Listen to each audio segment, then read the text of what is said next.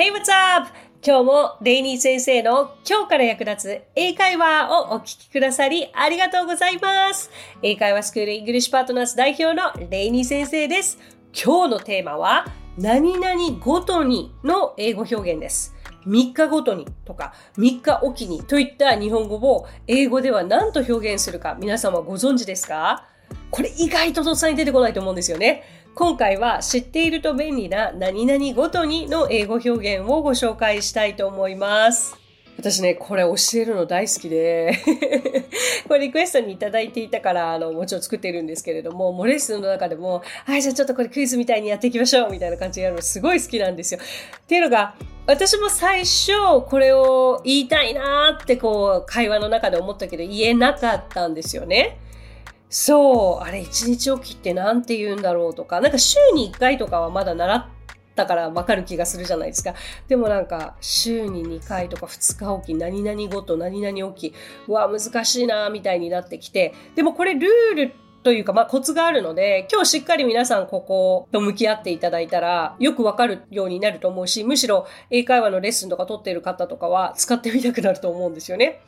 じゃあ早速行きましょうか。そう。まず、何々ごとにっていうのは、every を使います。これ決まりね。every。every 何々になる。まあ、every day だったら毎日じゃないですか。この day の部分、every と数字、それから、まあ、いろんな単位になっていくんですね。じゃあ、全部まず3でやってみます ?3 日ごとにだったら、every three days。every three days。じゃあ3ヶ月ごとにだったら、every three months. every three months. じゃあ3年ごとにだったら、every three years. every three years. そう、こうやって並べてみると、難しいことではないと思うんですよ。そう、日だったり、月だったり、えー、年でこう単位が変わってくるっていうのを意識さえすれば。じゃあ、3時間ごとにだってできるわけですよ。そうすると、そう、every three hours。え、3秒ごとに ?3 秒ごとって何かありますか？だから every three seconds。every three seconds。このように言えます。意外とね、え、これでいいんだっていう風になるじゃないですか。そうそうそう。で、少しじゃあ数字を変えていくとすると、じゃあ半年ごと？これね、2つ言い方があって、まあ一番わかりやすいのは every six months。そう、なんかハーフとかの使い方が、もうまだちょっと不安だな、わからないなっていう時あるじゃないですか。もう全然私ありましたから、そういう時はもう数字でいいんですよ。every six months。だけどちょっとここに慣れてきて、一歩上行きたいなと思ったら every half year になります。ちょっと難しいかな。いや難しいっていうかややこしい。半年。だから年の半分。half year. every half year イコール every six months これはね、year と months が違うから、ちょっと気をつけていただきたいポイントかなと思います。でもなんか半年ごとに何々するっていうこと結構多くないですか？そう、これご自身の生活の中のものと照らし合わせてみると、すっごくたくさん例文出てくると思うんですよね。さあ、ただし、この言い方だけできても、例文として、な、なに、フレーズとして言えなかったらね、会話として成り立たないじゃないですか。だから、フルのセンテンスで言うならば、例えばなんだろう、クリスマスごとに帰ります、家に帰ります。日本在住のね、海外の方とかは、こういうことあるじゃないですか。そうすると、I go home every Christmas. そう、今までは結構数字で何日おき何ヶ月ごとというふうに伝えてましたが、まあ、クリスマスごとにっていう言い方もできるわけですよ。I go home every Christmas. あとはなんだろう、こう2年おきとか2年ごとにクリスマスに家に帰りますだったら I go home for Christmas every two years. I go home for Christmas every two years. このように使うこともできます。every two years を頭に置いて every two years I go home for Christmas と言ったりもできます。So far so good? ここまで大丈夫ですか例えば、あとは、じゃあちょっと基礎に戻ってみて、週に1回外食をします。まあ週に1回は once a week. once a week. で、えっ、ー、と、例えば週に2回は twice a week. twice a week. で、それに対して、まあ、週に3日とかだったら、three times a week とかにもなってくるわけで、じゃあこれがまあ3日ごとって言ったら every three days になってくるので、まあこの辺をしっかりと頭に入れて口に鳴らしていけばいいかなと思うんですよ。じゃあ週に1回外食しますだったら、I go out to eat once a week. で、えっ、ー、と、3日おきに外食しますだったら、I go out to eat every three days. というふうに言ったりできますね。なんとなくじわじわと皆さんの中に浸透していってけばいいかなと思うんですけれども、そうそうそう。まあ、慣れるまでは少しちょっと頭を使う部分ではありますよね。でね、これ絶対覚えてもらいたいのが、一日おきっていう言い方。every other day です。every other day。うん。じゃ1ヶ月おきだったら every other month。every other month。1年おきだったら every other year。Every other year となるので、これも一緒に頭に入れておきましょう。さあさあさあ、もうじゃあ最低限の情報はお伝えしたので、あとはもう応用のみ、そして使ってみるのみかなと思いますので、最後に皆さんにクイズを出したいと思います。えー、皆さんの個人的なお答えを頑張って答えてみてください。で、フルの文章にして答えるの難しいなって思ったら、うん、every two days とか、そこの部分だけの答え方でも全然会話になります。じゃあ行きましょう。まず一つ目。Question number one. How often do the Olympics happen? How often do the Olympics happen? じゃあ日本語訳は、オリンピックはどのぐらいの頻度で開催されるでしょうかはい。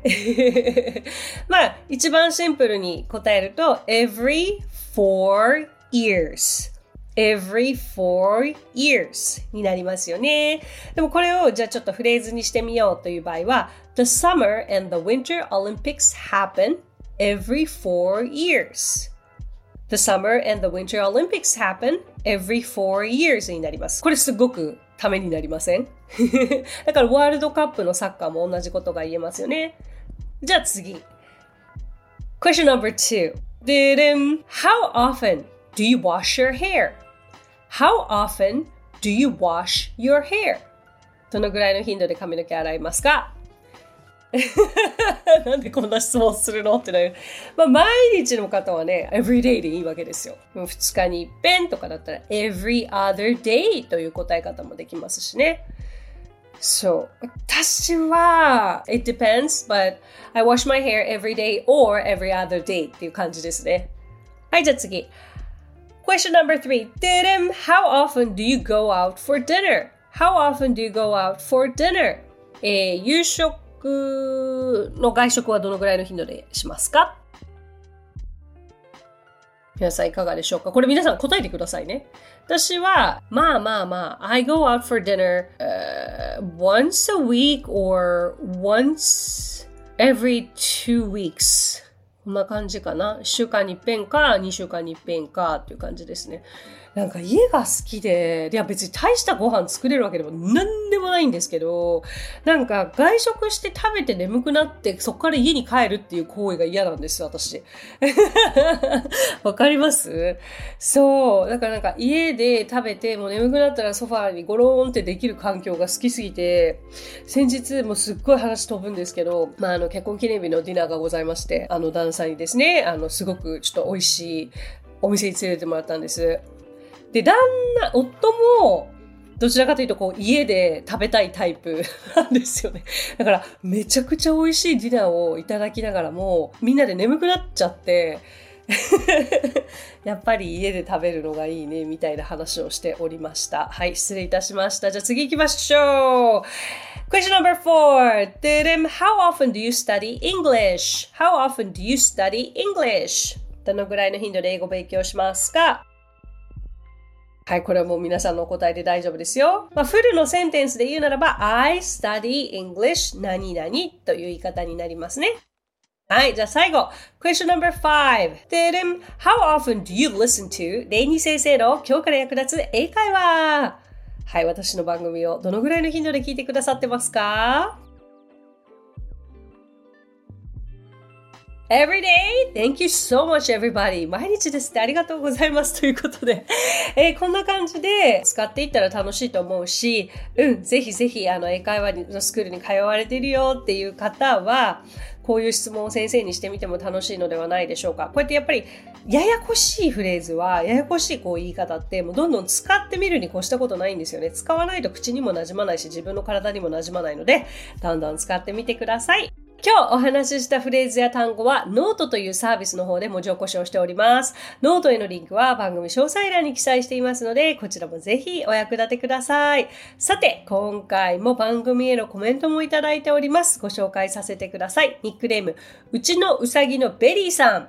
毎週金曜日楽しみにしてます。わかりやすくて内職のミシンで服を作りながら聞いています。素晴らしい。2歳娘と4歳の息子を子育て中で、1年前に英語の教材を購入し、一緒に勉強しています。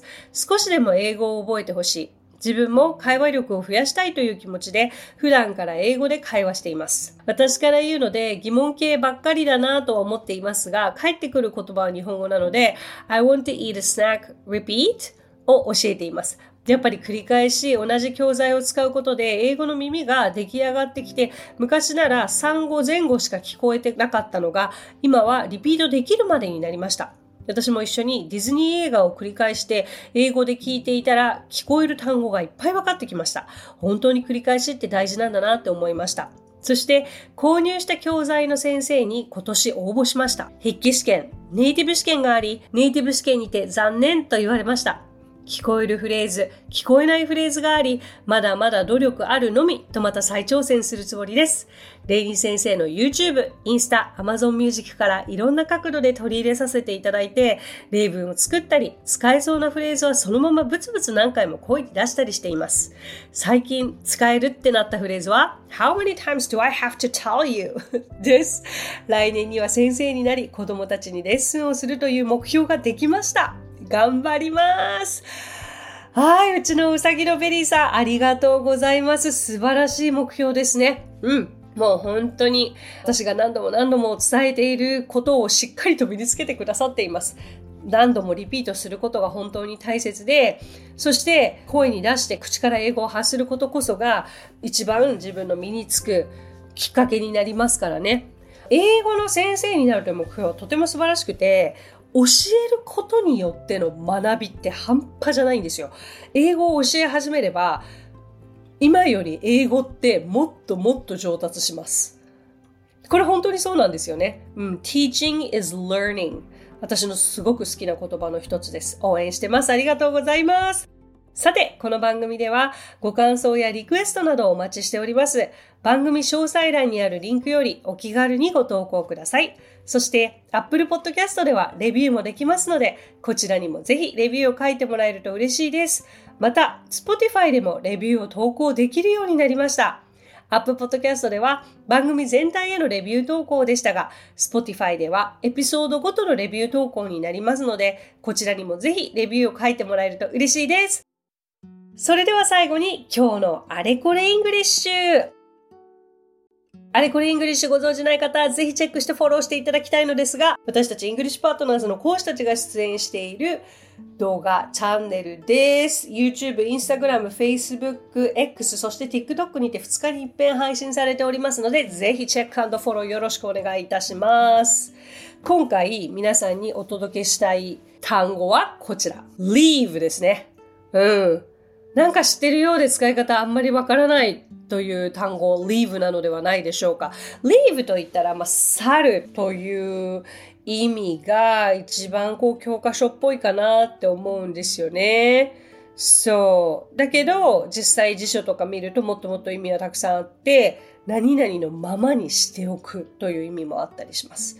でどちらかというと、この後者の方はあんまり使ったことがないのではないでしょうか。